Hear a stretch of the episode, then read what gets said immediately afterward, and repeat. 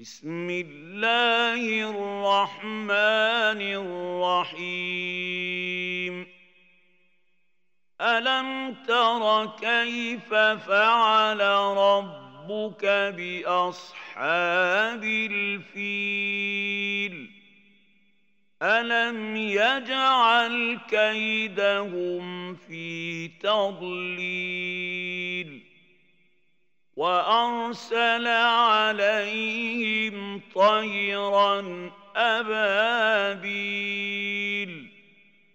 ترميهم بحجاره من سجيل فجعلهم كعصف ماكول